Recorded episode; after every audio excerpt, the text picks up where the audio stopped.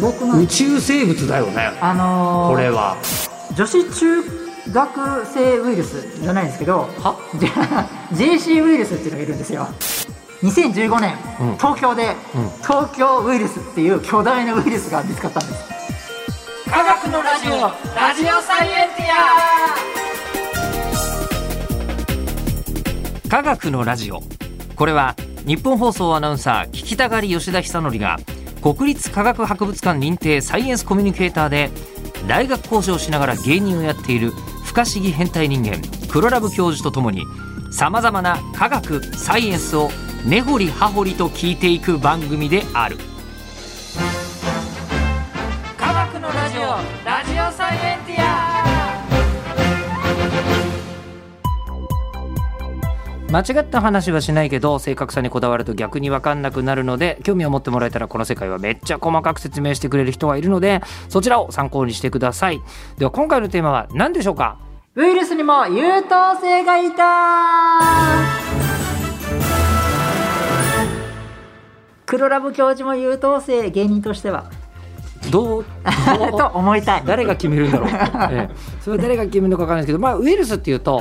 大体良くないことしますよね。なんかねそのイメージがねああのっていうのがどうしても人間、まあ、今の日本人普通の人にはあると,、と思うんですよ確。かに多くの人はそうですよねうん大体病気の話になっちゃうからね。うんでもウイルスにもうん優等生つまり、まあ、無害なのもいっぱいいるけどもうんウイルスがいることによっていい影響があったこともあるってことですよね。そうですそうです確か、えっとウイルス今まで分かってるんで言うと3万種類ぐらいいるし、はいえっと、やっと発見ができたのがう、んなんか20世紀なんですもんね。あそうですそうねですそうですそうでねすはいえっとタバコから見つかったっていうのはそうですそうですこ細かく言うとタバコモザイクウイルスっていうウイルスがまああのいたよっていうのがあったんですけどもえ分かったんですえよこれこれ悪いやつだったんですかはいあの病気を起こすためのあタバコの病植気物の中でうんうんはうんうんいっていうまあ歯にこうににじみが出たりというかうんうんちょっとそういうのだったんですけどうんうんまあ、それのあれだったんですけど、まあ、それはそれという感じですね。でも、世の中にやっぱね、いろんな役立つウイルスがいてですね、うんあの抗生物質が効かない耐性菌もあ簡単に殺せるウイルスがいるんですね。ーむしろそれは薬じゃないですかも うねあ、これ見せたいな、ちょっと時間ないかな。ちょっいとや全。然見せてもらいましょうはい。形だけでも抗生物質が効かない細菌って大問題ですよね。大問題ですよね。ね大問題ですよね。で大問題だけどそのおー病細菌をウイルスが倒してしまう。今はい。そっかそっかそっか細菌も生物だからうん。うん。ある意味人間が、えっと、こうウイルスで影響を受けるように細菌に感染するウイルスがいてもおかしくないわけですよね。そうですあのコロナウイルスはコロナウイルスでその喉とかのあうるん一定の場所場所にくっつくうん、ウイルスなんですけどもそれと同じように細菌にしかくっつかないやつがいるんですねなるほどそれのウイルスがですねそれのおかげで抗生物質も効かないやつを倒せちゃうんだ。そうなんですなるほそどれがですなるねほどバクテリオファージっていう名前な、まあ、ウイルスっていうあれじゃないんですけどもこんなようなですウイルスですすごくな宇い宙生物だよねあのー、これは。うーんと月の月面着陸うのんうんうんうんバクテリオファージで皆さん検索してみてくださいあの最近ですねガチャガチャでもあ今日持ってくればよかったガシャガシャでガシャガシャで合ってますガシャガシャでもガシャポンでも。はいあれでバクテリオファージこれが売っててですねへえもう何千円も使って全部全種類集めたんですよやっぱり欲しくなっちゃったこれ。はいでもこれ見た感じあの生物というのに幾何学だよね。うんなんかコンピューターグラフィックスの初期の頃のやつみたいはな。いでも本当にこれが本物の電子顕微鏡れをまあ検索していただけたらと思うんですけこどれ見つけた時びっくりしたでしょうね。いやーこれはね科学者ね。心驚きますね、えーってなるよね。でこのうんこみたいにして自分の設計図を入れ込むんですよほうほうほうほうまあほバクテリオファージをバクテリオファージが細菌の中に自分の設計図を注入しちゃうんですね。注入するんですうんうんブリブリみたいなう、んうん。で自分をこう増やす、まあ、せあの仕組みは大体同じような、うんまあ、ちょっとお細かく言えば違うんですけど、うん、まあ、これ DNA っていう設計図持ってるんで、うん今まで RNA だったんですけど、うんうんまあ、違うとかいろいろあるんですけどまあまあこんなやつですうん、これがですね最近殺せるわけですよねはあ。ということはですよ例えば食中毒に関わる細菌もこれをまぶせばうん、殺せるわけなうん、のうで、ん、うん。あじゃあ食品に入れよう でいうことでしてね、 まあ、当然人間には無害ってことですよねそうですあバクテリオファのージは牛乳飲んだ時にあの何も何もし物質ですからね、うんうんうん単なるなので無害ですうんなのでこれをおーハムとかソーセージとかですねえええ加工肉とかい野菜までいろんなところに今使われているんですねすでにもええバクテリオファージはウイルスってことでいいんですよねまずはう、ねそうですそうですウイルスなんだけど、はいバクテリオファージを食品にまで入れちゃってるんだもん、がカナダとかスイスとかオランダとか海外なんですけども、うんうん日本はやってないまだ日本はやってないですねまだ、はい、でもそれをもうやって売っているうところがありますうんへえはい、そういうもう実用的なはいもうだから本当にあの殺菌しない殺菌だなないな熱で処理しなくていいわけですよね うんうんあの本当にそいつだけ狙えるのでうんはっていうのでものすごくいい感じのあところですねそんな使い方もされてるんですねそうなんですバクテリオファージバクテリオファージこれはねいいいいところの尽くしのやつですねうーんあとはあとですねウイルスがあのーこれ DNA をこう埋め込むみたいなことがもういろんなコロナでもそうですけどいろんな細胞に埋め込めますよねうん、まあウイルスの活動としてね、はいうんということはその技術は遺伝子を導入するときに役立つわけですよね遺伝子組み換えとかそれとかウイルスを合成する人工合成するとか、まあ、前の回にやったんですけどもあれも実はあのーある種のウイルスを操作して別なウイルスを作らせてるんですね。人えー、と人工的に作ったウイルスを操作して合体させてコロナウイルスっていうのを作る伝わります人工合成うん、はいはいはいはいその技術を応用してるんですよねう。んうんうんうんということでウイルスがウイルスをあウイルスがコロナ禍を救ってるああなるほるどある種あな意る味ほどなるほどウイルウイルスを持ってウイルスコロナウイルスと戦ってるんですね、はいはあはあはあっていうふうに遺伝子組み換えでも実はこの技術あげウイルスは使われていますあこれじゃないですけどうんうウんイルスは使われている、っうんうんていう意味では良い面ですかねうんっていうのがありますね。うんうんうんうんうん、だあとですねあの人工的にですけどもがんの細胞だけを感染させるウイルスがいるんですよ。がんを治してくれるってことがん細胞だけを要は、えーに感染すればいいわけですよねあのさせれば、あのそう技術的には、うんだからそれを研究して役立てようっていう研究もあるんですね。へええ正常な細胞には感染しないけど、うんがん細胞にだけ見つけてえ見つけてあのはいあの感染させて殺すあの細胞だけ破壊する、破壊しちゃうような、はえっとウイルスもいうん、いる、ウイルスをあの作ろうとしている研作る究とかで、はい、はあっていうのでいろいろやってたりしますね。あとですねあのちょっと話ちょっと違いますけど、うん女子中学生ウイルスじゃないんですけどはじゃ JC ウイルスっていうのがいるんですよ。 JC ウイルス JC あの英語の JC はいウイルスで、うんあの農協 だね JC は JA あかそっかう JA だ JA ー J ですねそ JA れだそとれ。でそれ、そのウイルスはですねもうもうい日常いろんなところにいて、はい成人の人も全部感染して全然あの悪さをしないやつなんですけ当どたり前にみんな持ってるウ持イっルスています、はいであの免疫が下がってしまうとちょっと悪さをし始めちゃうのでその時だけ気をつけなきゃいけないんですけどその JC ウイルスっていうのがえっとねどこだっけな腎臓とかにいるんですよ臓器の中のうんうんうんで悪さはしないんですねであのその地域によって JC ウイルスのちょっと型が違うんですあのコロナこうオミクロン株みたいな感じでちょっと型が違うので、うんまあ、もし亡くなっちゃってそのいつ死んだかわからないとかどこの人かわからない場合にその JC ウイルスを調べることによってどこ由来の人なのかとかが分かることが利用されたりするんですよね。へでえちょっと変な変な使い方ですけども、はあはあはあはあまあ、そういうようなウイルスで戸籍がわかる戸籍みたいなのが出身地がわかるあの鎖に行くんでその腎臓の中中だからははははその腐敗しても残ってるんですよ。はあじゃあ、ひうん被害者の出身地すらわからないって思ってたけど例えばそのいや腎臓を見たらわかりますよみたいな、はい、そそこから履歴が分かるっていうのがはあはああの使われる可能性があるというか、まあ、そん利な用できるというかうんそういうのがあったりとかですかね。はっていうような感じであんまりいいことないです かね。あいやだってでもなんか聞いてると、うん発見したのはうん100年ぐらい前ですけど、はいこれどう考えても、うんすげえ昔から地球上にいますよね。あそうなんウイルスねですよめちゃくちゃいて、うんそもそもですようんウイルスがいなかったら人類がそもそも誕生してないかもしれないんですよ。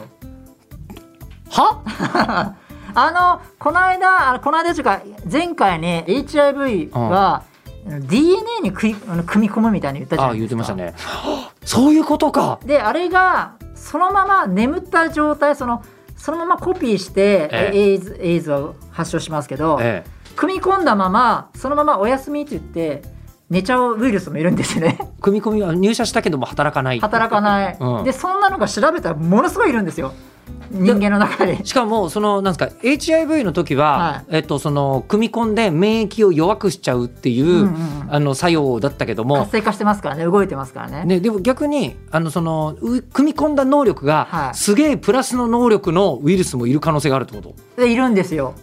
だからはあ休眠しちゃって多分ずっと活動しなかったんでしょうねはあはあはあした時に人間の DNA が、うんうんあれこれ使えるじゃんみたいな、うんうん思ったんでしょうかね。あの人間の DNA 側はもともと侵入で入ってきたウイルスが持ってきた、うんなんだか謎の設計図があって、はい。まあ、あいつ働いてねえなと思ったけど、はいちょっと待てよこの環境だとこの新製品役に立たあないれってってい。いううことになって、はい。その新製品を役立てるはい。ことにより人類進歩みたいなはい。可能性があるそれが、それのあれが胎盤です。できたのが、ウイルスのおかげで。えそうなのそうなんです。胎盤が、あのーこれ実はもともと胎盤のい遺伝子っていろんなのが働いてるんですけど、うんそのうちの一つが、うんあの、心シチンっていう遺伝子がいるんですね。新種チームで、それが細胞、その遺伝子が作られて、心シチン細胞というのが作られて、それが胎盤側の、表面を覆う細胞なんですよ。うんになるんですよ。はいはいはい、でそのそれが元がうんウイルスのあの表面を覆う殻わかりますあの洋服あのおうおうおうインフルエンザで言えばあのあのあのエタノールかけると壊れちゃあエタノールかけるとう壊れるあのやつね殻うんうんあの部分が胎盤のあの人間の胎盤の表面を覆ってるんです今へえすごくないですかではそれウイルスからもたらされたものである可能性があのうんそもう可能性というかかなり高いというかあもうかなり科学的にはほぼほぼ真実であろうと、はい、えじゃあウイルスがなければ、うん、あ胎盤って哺乳類みんな持ってるんでしたっけそうですそうですまあみんなではないですけどまあお大雑把大に体は持ってますはいでじゃあ哺乳類ってウイルスがいなければ、うんこの世に存在していなかった可能性がそうですねその胎盤ができることによってだいぶ変わるでしょうからね、その中で守れますからね。はあっていうのがですねあの結構ででかいことですかね。うんえってことはなんかまあウイルスって病気の話で出てくることが多いから、うん、みんななくしちゃえよみたいにちょっと思いがちですけど、うんいやいや何言ってんのよと、と人類がこの形で存在していること自体の大元にうんウイルスがいるんだから、そうですそうウですイルスをなくすなんてことはありえない話ですよね。まあ、ある意これ味ねウイルスが僕たちを生かしてもらえるか 逆逆に産んでもいるってことよね。このあ状態に。のーちなみにそのウイルスがその胎盤を作ったのは1億6,000万年ほど前って計算されてるんですね。胎盤のことから考えるとそのぐらいの時には影響してるだろうまだ祖先ががネズミだった時のことですけどもちほろうんほうほうほうほうその段階で、うん、ただどうやってそれを利用して胎盤を作ったとかもう研究者としては知りたいですけどねなんでそんなうまくいくんだみたいうんなうんうんうんことを思いますけども、うん、でもそうやっていろいろ利用しながらまだ分かってないことだらけなのででもそうやっているのが現実なんですね。はあまだだから眠ってる遺伝子があるわけですからね人間の中にあのそう休眠しているいつ出てくるかもしれない、まあなんなそれこそ何千万年か前にそうですそうですご先祖様が、はいえっとウイルスから獲得した能力で能力で、まだ芽吹いていない能力が、全くあのぜ稼働してないのも多いので設計我図は々の、うん、遺伝子の中には。はい、でそれがうん万が一わかんないですけどなるかもしれない、ははあい、すごい不思議なウイルスってすごいですよねすごいですね。いやーロマンだわえでなんかいろいろと まあそこからこういろいろはあのなんですか進化してるじゃないですか人類、はいはいは今はコロナウイルスにぶち当たってるわけじゃないですか。いはいはいはいで日本人がうんなんかウイコロナウイルス重症化しない、ああはいはいはいみたいな話があそうなんです聞いよたことあるん最ですけど、そうなんですよあのー日本人がまあなぜ重症化しないかの要素の一つとしてええあの恐竜の回で前に言った覚えてますネアンデールタール人っていうのがあの、まあ、骨があってでそれを調べたらその日本人の中には複含まれていたけどアフリカの人には含まれてないみたいな会ああしましたねしましたはい、ね、なんかそれがあったと思うんですけど、そのネアンデルタール人の遺伝子があることによってあの重症化するうー可能性が高い遺伝子が見つかったんですねコロナで重症化しちゃうような。それがですねあの人間のせ遺伝子の中の3番目の染色体あ DNA があってそれ23分割するんですねややこしいんですけどそれ一つ一つ染色体っていうんですけどその3番目の染色体の中に組み込まれていたのがネアンデルタール人の DNA だったんですね ややこしいんですけどねでその中になんかその重症化するリスクが高い要素が結構含まれていてえそれがあのーインドやバングラデシュとかの人たちは結構60%引きあの入ってて持ってるんだ持っていて、日本人とか中国の人はまあ4%ぐらいしか持ってなかあったんですそんな違うんですか、はへーい、重症化率、うん、でもう一個あって、はいネアンデルタール人から予防する遺伝子、えー症状を柔らかくするような遺伝子も含まれ、え和らげるー和らげる、うん重症化じゃなく今度はそれも含まれてることが分かっネアてンデルタール人は両方持ってたんだ、両方持ってたう、んうん、で日本人は約30%それを持っているほうほうほうことが研究で分かったんですね。うんあちなみにこれこの研究は沖縄科学技術大学院大学って言って、たまに東大よりもいいあの研究成果というかせ世界の論文の中で日本だと1位になる大学なんですよ。へえその大学があの発表しているデータですけども日本人が約30%保有する予防予防する遺伝子で今度は、えっと12番目の染色体の中に含まれている DNA が、えーこ新型コロナウイルスの重症化するリスクを20%ぐらい低下するようなうんものが含まれていて、あのーそうですね、えー日本人は30%ぐらい保有しているっていうのがあったので、うんそう考えると、まあ、そのその偏りがあるんですよ重症化するのと予防する側がいろいろ偏りがあるので何とも言えないところなんですけどもはいあったというふうに言われてますね。まあでもその遺伝子も、うんあのコロナウイルスと会ってみないとそんな能力があるかどうか分かんなかったってことですよね。いやこれがですねもしかしたらなんですけどえ昔にコロナウイルスに似たような病気に襲われてあの日本人の近くの人たちは重症化しあの死んじゃって重症化する人があの持っている要因が残んなくいなくなっちゃってえ、投下今されたってことね。だから重症化する率が日本人は持ってないつまり前になくなっちゃったから生きれなかったから、っうん、ていう説が考えられてますね。そもそも襲われたことがあるから、うんそこから生き延びた人の子孫だけ生き延びてるからこうなってるよっていうそうですそうです僕たちは生き残ってるからっはていうふうにに二度狙われてたかもしれないですね。だもうなんか人類の歴史って戦争の歴史とかよりも全然ウイルスの歴史の方が決定的なのかもしれないですね。いや本当そうですね。ねははあえじゃああとはなんか東京ウイルスってこれメモに書いてあるんですけ どなんすか東京ウイルい。ス。東京ウイルスえあーんとね最近なんですけどもちょっと東京ウイルスよりちょっと前から言ってもいいですえ、かぜひ。あのなんかさっきあのウイルスってミニマリストって言ったじゃないですか、はいはいはい。で、えー、とミニマリストって言ったんですけどでもそれとはなんか正反対のやつが出始めたんですよ。っていうのも巨大なウイルスでえあのあんなに言ったあのさっきすごいいっぱい出したうこのあれですよね DNA があって RNA があってこういうのえ、がああってって、うんうんうんうん今度この工場自分で持ってるやつが でき始めたんですよ少し一部だけそれってえ、うん物質なの生物なの、あいい質問です分かんなくなっちゃったんですよなんと研究者がえなえええええってというのも、これ面白いんですけど1992年ぐらいに、まあ、アメーバっていうその細菌を食べる、まあ、動物ですねの中捕まえてなんかその中にいたんですよなんか変なものがでっかいウイでっかいウイルでっスのがあまあ細菌かなと、うんたアメーバは細菌食べるので、うんうんあーでもなんだろうなと、まあ、でかいからまあまあだからブラッドフォード球菌っていう名前をつけたんですねブラッドフォード球菌えーとまあ、うんうんイングランドの地名から取ってるんですけど、うんうんその辺はブラッドフォード球菌っていう感じだったんですけど、で10年ほどなんだろうこの生物調べてもちょっとよくわかんないなんか生物に必要なものが少しないんですよあれ工場のこの完全なものがない、うんうんうんでもある少しあるけど、なうんなうん何これって言ったんですけど、うんあこれウイルスだってどうやらいろいろ調べたらウイルスだってことが分かったんですねうんつまりとんでもなく400ナノメートルすんごいでかい「進撃の巨人」みたいな感じですかねウイルス内で普通のウイルスで言えばそうですね進撃のウイルスが、進撃のウイルスうん、がほあこれウイルスなんだっていうふうにもう研究者さんびっくりしたうほうほうほうほうそんなのが出てきたんですねそれえっと確か1ミリに1万個ぐらいあるのがうん普通のウイルスだって話じゃないですか、はえっとそれ1ミリの間に、い何個だろうこれ400ナノメートルだから4倍なのでうん、い4分の1ですか4分のい1一万あまあ普通の4倍ぐらいのでかさなんですね、そうですねでかさとしてはまあうんうんうんでもうんそうですね、まあでもその4倍の中に、うんその工場もちょっと持ってんじゃんって話に持なっったてのいてなんか今までとちょっと違う、ミニマリストじゃないやつが出てきて、うんうんうんそういうウイルスがどんどん出始めたんですね、うんうんうんあちなみにこのブラッドフォード球菌って名前のやつが菌じゃなかったので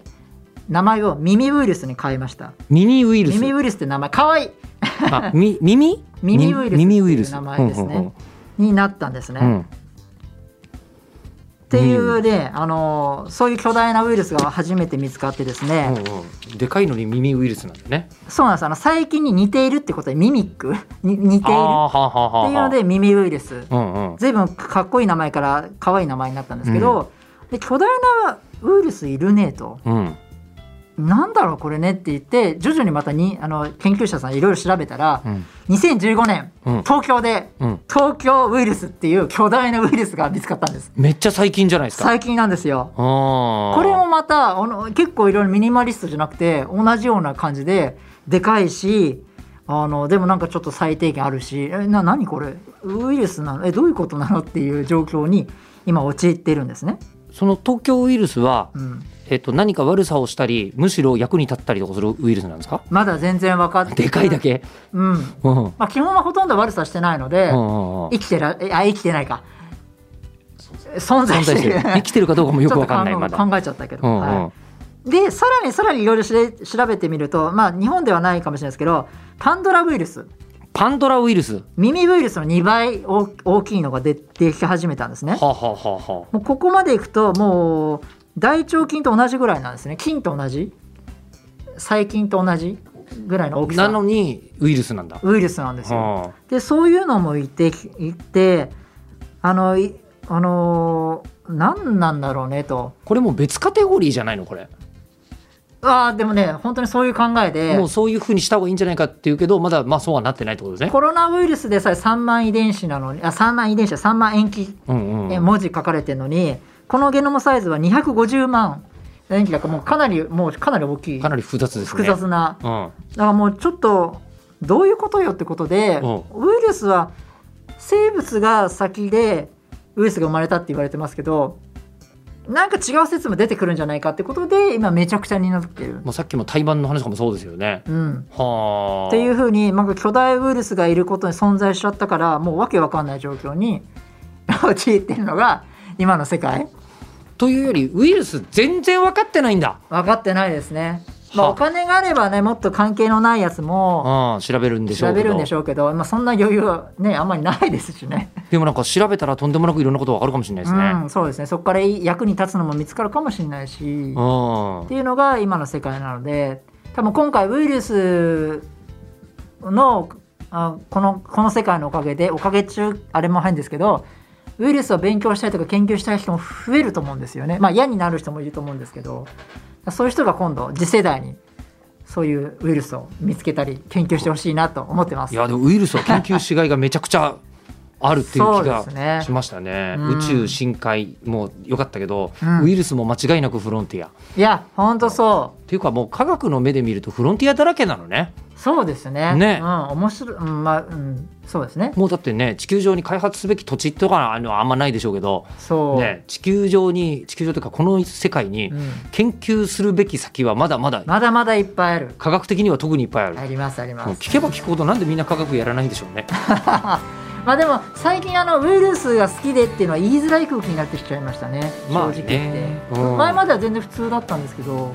ちょっとあまりにもこうパンデミックすぎてでも世の中に役立つことしそうだなって感じはしますよね。まあまあウイルスうにん興味があるっていう人はね。結構ウイルス好きな人いると思ういると思うんですけど好きって言わなきゃいいんだよ。そう興味が 興味がある。どうしてもね僕はそう、うん、そうなんうでんすでもバクテリオファージが好きはいいよね。言あっあていいそうなよんでね。すよそうな役んにです立つよもんね。そうなんですんはいはいということで、えー番組では聞いてる人からの質問を募集させていただきます科学的に気になることを黒ラブ教授に聞きたいこと感想などは科学アットマーク 1242.com まで送ってくださいではまた次回はテーマ変わりますねはいはいお相手は吉田久典とバクテリオファージ大好き黒ラブ教授でしたそんなに役に立つとは知らなかった